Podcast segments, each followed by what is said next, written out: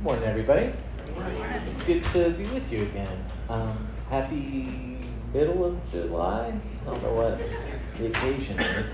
Um, yeah, was it the 9th? Happy July 9th. Um, this Sunday, what we're doing is we're starting a new series here at Revolution called Stories We Tell. Um, if you've been around a while, you'll recognize it's actually the third time we've done this. Um, we run this series every other summer. So on odd summers, we're making a 2025 plan. Um, our last time out, 2021, we called this series More Stories We Tell. So we called it Stories We Tell and More Stories. And for a moment, I thought we would definitely call this version Even More Stories We Tell. But it was pointed out to me by the preaching team that this was going to get ridiculous and if we weren't careful, we're going to end up in like a Fast and the Furious movie title kind of scenario. And nobody like is looking for that. Um, I am because I think more stories, more furious would be like a great series title. but I'm gonna I'm gonna hold that back. So, um, if you are new to Revolution, since the last time we did this, um, what is this series about? Well, the short version goes like this. One of the hallmarks of our Bible is that when taken as a whole, um, it is less of a manual or a guidebook for our faith, which may be how um, you've, you've thought about it before, how you've encountered it before. It's less that than it turns out to be a collection of, or brace yourselves and use uh, upsetting words here, a collection of myth building literary narratives. Now, I'm going to be real careful here with how we're using this word, right? So, when I say the word myth, what I what I am not doing is I'm not making any sort of claim here about the historical actuality of the events. Your mileage on that may vary depending on who you are and what you believe, but getting into whether the things in the Bible did or did not happen isn't the point of this series. Instead, what I'm getting at by using that word is this that these stories, when we put them together, build a bigger picture, not only of the Jewish people and the nation of Israel, but also about a God, the God, who has chosen and established those people. The myth is the story like above these stories, that all of these stories are in their own ways pointing up to and building up. Because what we know about God we know first through these depictions of him in the stories of Hebrew history and literature, the books of the Old Testament. And what we believe about ourselves as human beings in terms of what we're like and what our big problems are and what God plans to do about those problems. What we know about that stuff is also rooted in these same stories.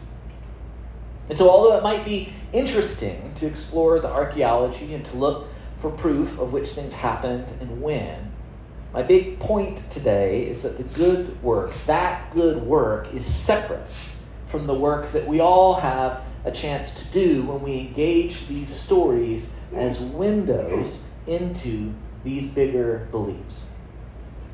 We can certainly wonder about how plausible or implausible something like a worldwide flood might be. But I would argue that proving it happened doesn't really do much for me in terms of my walk with the God I believe in.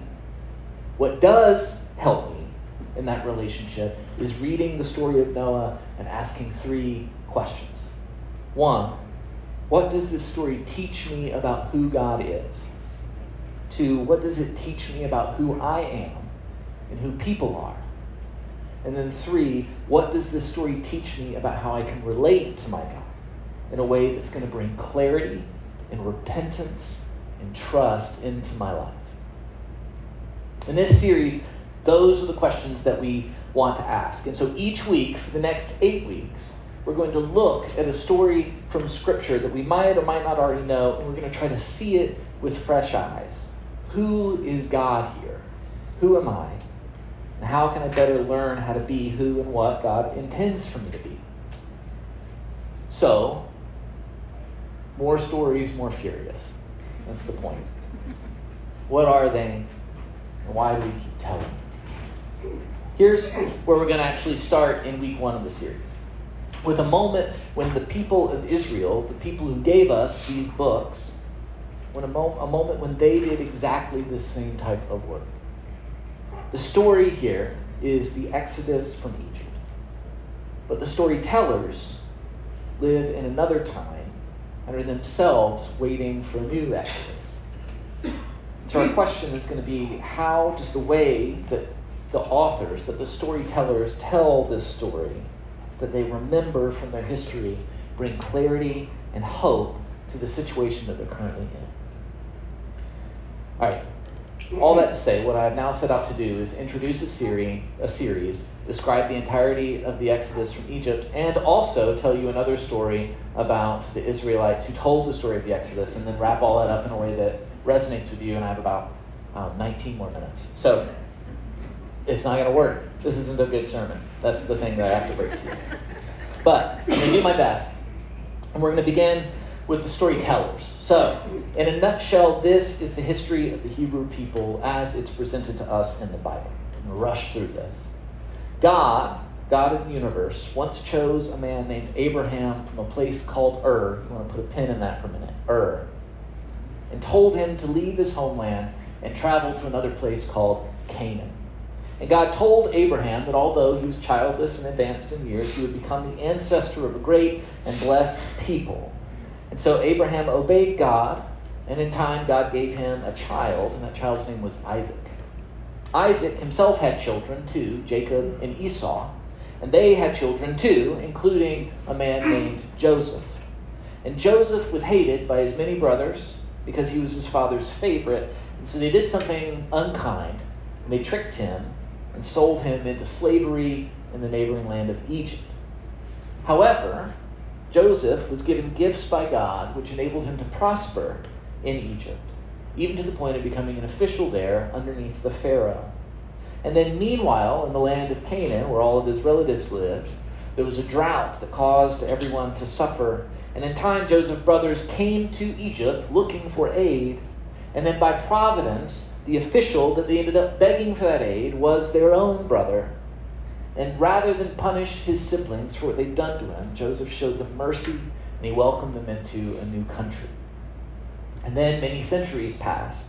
And the descendants of Abraham and Joseph did indeed become a great people, but now they're a great people in the wrong place.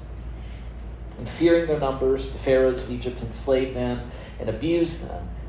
And then in time, God hears their cries and he equips a man named Moses to be their rescuer. Moses delivers the people from Egypt, and this is the first Exodus. And then afterwards, after that deliverance, the people wander in the desert for 40 years, but they eventually return to Canaan. And when they're there, God uses them to build a great kingdom. But that kingdom ends up being fraught with selfish rulers, and then it divides into two kingdoms, and it becomes weak. And then, according to the historians of Second Chronicles, this happens. The Lord the God of their ancestors, sent persistently to them his messengers because he had compassion on his people and on his dwelling place. But they kept mocking the messengers of God, despising his words and scoffing at his prophets, until the wrath of the Lord against his people became so great that there was no remedy. And therefore he brought up against them the king of Babylon who killed their youths with the sword in the house of their sanctuary and had no compassion on young man or young woman, the aged or the feeble. He gave them all into his hand, and all the vessels of the house of God, large and small, and the treasures of the house of the Lord, and the treasures of the king and of his officials, all these he brought to Babylon. And they burned the house of God, broke down the wall of Jerusalem, burned all its palaces with fire, and destroyed all its precious vessels. He took into exile in Babylon those who had escaped from the sword, and they became servants to him and to his sons. So these Israelites are enslaved again. They're exiled from Canaan again. But this time, they're not exiled to just anywhere. They're exiled to a place called Babylon. If you remember to put your pen where I told you to put it, you know that Babylon used to have a different name, and that name was Ur. So they're right back where the story started, the place that their, their ancestor Abraham was from.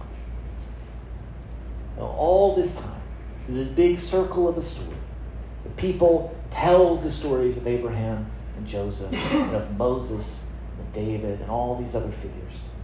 And these stories are kept for the people in an oral tradition, along with the other stories of their great heroes and their once great people. But the stories aren't written down anywhere until the people who are exiled in Babylon begin to fear that now that this whole story is gone in a big circle, that these older stories are going to be lost.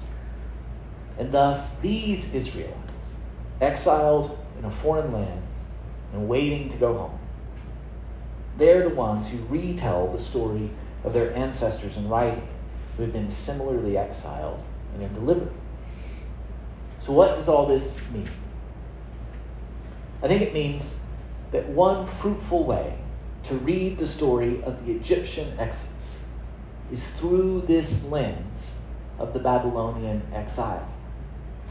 Why did these people need this story at this moment? What is that story teaching them? And what can we then read over their shoulders and learn about it for ourselves? So, now we're going to take a look at how those storytellers tell that story. In the scroll of Exodus 2, the exiled authors write of their ancestors the Israelites groaned under their slavery and cried out. Their cry for help rose up to God from their slavery. God heard their groaning, and God remembered his covenant with Abraham, Isaac, and Jacob. I think a temptation that's facing anybody who is suffering is to believe that God has abandoned them, and that's why they're facing hardship. I think we all tend to do this. We tend to equate God's attention on us with blessing and his absence from us with suffering.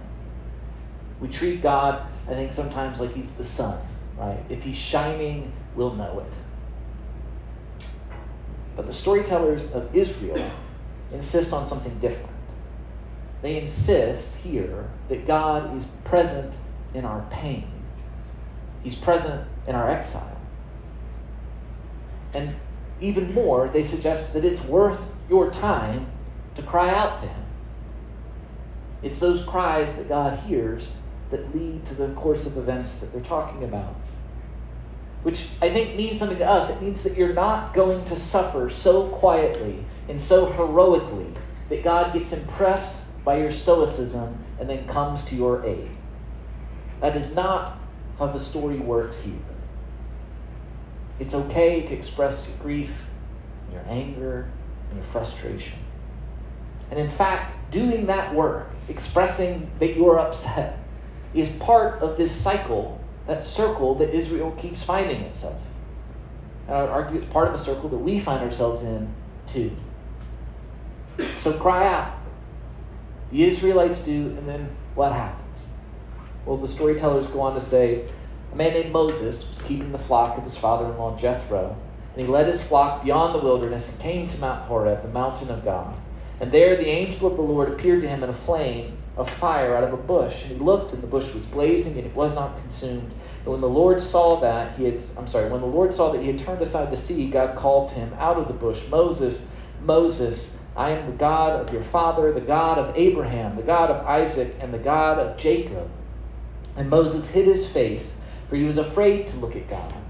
And then the Lord said, I have observed the misery of my people who are in Egypt. I have heard their cry on account of their taskmasters.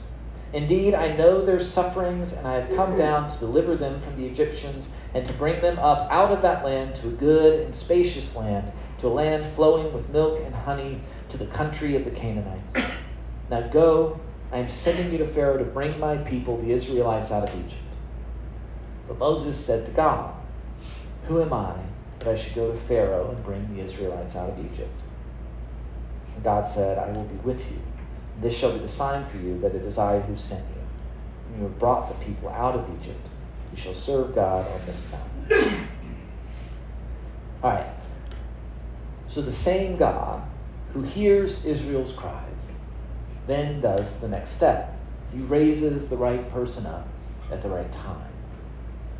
Now, Moses isn't a heroic warrior, right? This is clear in the story. He's not somebody who's an obvious champion who's just like looking uh, to wave God's flag over his own bright ideas for how he's going to rescue his countrymen. That's not how the story is told. Instead, the story emphasizes that Moses is kind of done with Egypt for reasons we won't get into, but you might remember. And he's just kind of minding his own business, tending sheep. And then God finds him and gives him this job, and Moses doesn't want it. Which is, again, a curious thing to remember about your ancestor who's like at the center of one of your most important stories, right? Like, we don't tell our own stories in this country that way. Or like, yes, yes, all of those, like George Washington. I guess we kind of do actually in Annapolis, right? This is the this is an Annapolis thing. Other than George Washington, everybody seems happy to do what they're doing. But you're right, George does stop being a general. I didn't think about that. This is a ramble. We messed up. it's curious that they choose to tell the story in this particular way, that Moses doesn't want the job. But God chooses Moses not because of his own obvious strengths. He chooses him in spite of those strengths. Instead, he chooses him for his weaknesses because he intends for those weaknesses to display his own glory. As I was thinking about this week trying to think about that through the lens of those storytellers in Babylon, it occurred to me that in Babylon, among those exiles, there must have been no end of potential insurrectionists looking to be the ones to lead the big rebellion and take everybody home. But our God doesn't bless human efforts. What he does, he calls humans to be a part of his efforts. that's a subtle switch, but I think it means quite a bit for us. Because it prompts us to wonder when we are suffering, do we have the trust that it takes to wait on God to invite us into his plans? Or do we tend to, especially when we're facing hardship, rush our own plans? Because I think the way the Israelites choose to tell the story suggests to us, and probably suggested to them, that only one of those two options is going to work very well in the end. So then what happens? Well, Moses goes back to Egypt, and he first tells the Hebrew people that God's going to rescue them. He relays God's promise to, quote, bring you into the land that I swore to give to Abraham, Isaac, and Jacob. I will give it to you for a possession. I am the Lord. But when the people heard this, they would not listen to Moses because of their broken spirit and their cruel slavery. Now, this is another curious detail in the way the story gets told, right? Why do these Israelites, hundreds of years later, remember the brokenness of their ancestors in the story? What does it teach them? What does it teach us? My hunch is that they remember this brokenness because they feel it themselves too. I think they feel it because it can be easy for them, for the Israelites in Egypt, for us. I think it can be easy and tempting to settle into suffering. To kind of lose hope and just be like, oh, I'm here. Like I'm enduring, right? And that's good enough. I know things could be better hypothetically, but they're not but I'm worried that if I do anything about it, I'm going to make it worse. so let's just kind of survive. And I think the cost of that that they want to remember is that that, that takes away hope, right? To believe that enduring whatever you're going through is good enough. But Moses does what God tells him to do anyway, despite the resistance of the Hebrews. And after ten increasingly awful plagues, which you might remember, I if well, never mind. There's a joke there, but we're gonna cut it. The Pharaoh's instead the Pharaoh, after those plagues, he relents, he lets the Hebrews go, but once they're gone, he changes his mind, he sets off to bring them back. And then in Exodus 14, we read this. As Pharaoh drew near, the Israelites looked back, and there were the Egyptians advancing on them. In great fear, the Israelites cried out to the Lord. They said to Moses, and this is my favorite line in the story was it because there were no graves in Egypt that you have taken us away to die in the wilderness? But Moses said to the people, Do not be afraid, stand firm, and see the deliverance that the Lord will accomplish for you today. The Egyptians whom you see today, you shall never see again. The Lord will fight for you, and you have only to keep still. I love the people's response. Was it because there were no graves in Egypt that you've taken us away to die the? From their perspective, God's plan of deliverance feels worse than their slavery. It is dangerous and scary, and it feels uncertain. And Pharaoh is the greatest power they've ever known or imagined until this moment. And I wonder if for the children born centuries later in exile in Babylon, I wonder if that feeling might have also felt familiar. 20 years, 30 years, 40 years into, into living in a foreign land. The people who actually were captured are all dead at this point, right? Like it's just their kids. And you got to wonder is like grandpa's telling the stories of Canaan, if like grandkids are like, who cares anymore, dad? Like, we're not going back there. I have Babylonian friends. This is like where we're at now. I can't help but wonder if the Holy Spirit is leading the storytellers here to emphasize this part of the Exodus narrative in particular because it is what they needed to hear too. That God knows that that place where you settle, you settle because you're afraid. He knows that all of us have this capacity to adapt to even the worst possible situations. But God has better plans for us, and those plans might not always seem better. It might even involve continued hardship. And whether it's helpful or hurtful to hear this, it seems like the best thing for you to do is to keep still. And trust that He will fight for us and that He will do the things that He has intended to do, and that we don't have to prove anything to Him. He loves us already, even in our cowardice, even in our fear, even in our hurt and our anger and our frustration.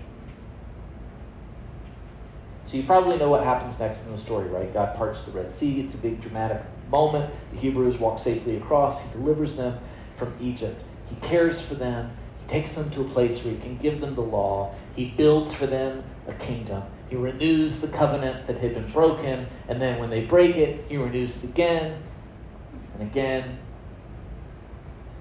and what the storytellers are seeing, I think, and what they're sharing is that God is present in our hardships, that He will raise the right people at the right time. And in the meantime, don't settle into suffering, even though it is tempting to do so, but remember that you are loved already and that God will fight for His promises.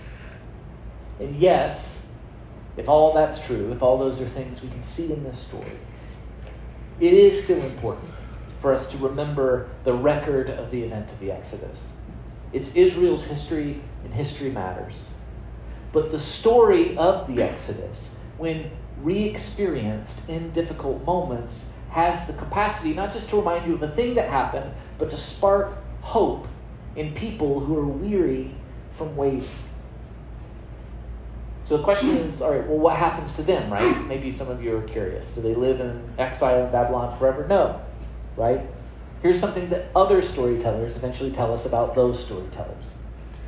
They write In the first year of King Cyrus of Persia, to fulfill the word of the Lord spoken by Jeremiah, the Lord stirred up the spirit of King Cyrus of Persia so that he made a proclamation throughout all his kingdom and also in writing, saying, Thus says King Cyrus of Persia, the Lord, the God of heaven, has given me all the kingdoms of the earth, and he has charged me to build him a house at Jerusalem, which is in Judah. Let any of those among you who are of his people, may the Lord their God be with them, go. So the exiles in Babylon end up not needing a Moses or an army or even a rebellion. What happens is God speaks to the king, the king listens, and he lets them go home.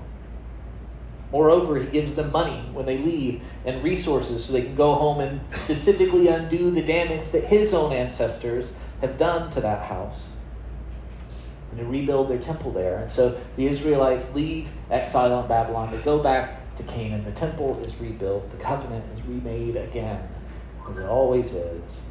God does all of that. The point of all this isn't that this Exodus story happened. Can you see how small a takeaway it would be to just say it happened?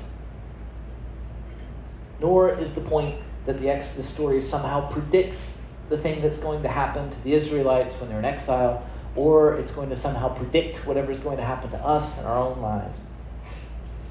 The point of the whole thing is that God has chosen to love you, and He will keep rebuilding His relationship with you time and time again.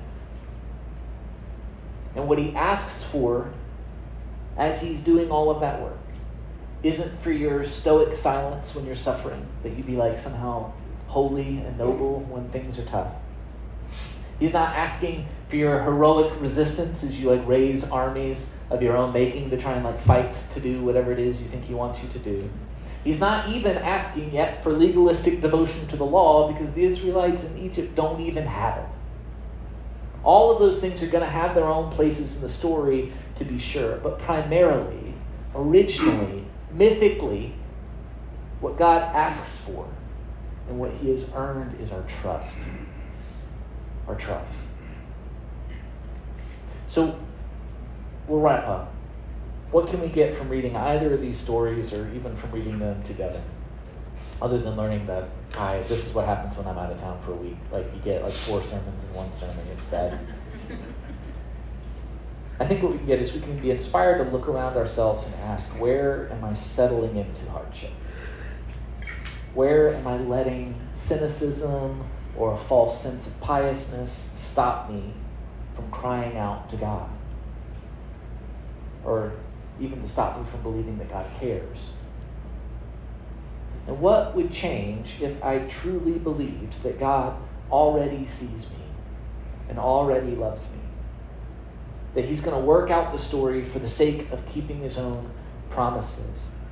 And that it might not look like what I want it to look like, but that God is good and that He will work out good in this bigger story. I'll put this in our own terms. God loves the people of this city, and He cares about their hardships, of which there are many. And God has invited us as His people not to be the heroes of Annapolis, but to be storytellers and to be flame keepers. Are we people who cry out against injustice as the Israelites did? Are we people who believe that God cares about us and about our neighbors? And if we do believe that, how can we show that care? How can we share that hope? I think the answer is what you already know that it is. The answer is that we listen like God listens to people. And we show compassion to people always. We talk to our neighbors we live honestly and vulnerably here with each other. We do justice, we love mercy, and walk humbly with our God.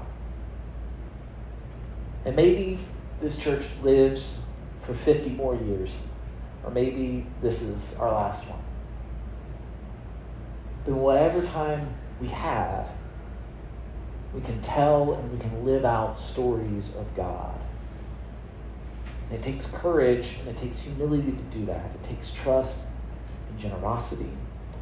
But it's worth it for this simple reason that the story is true. And it keeps going. And no exile lasts forever. God's promises are always, always going to be kept.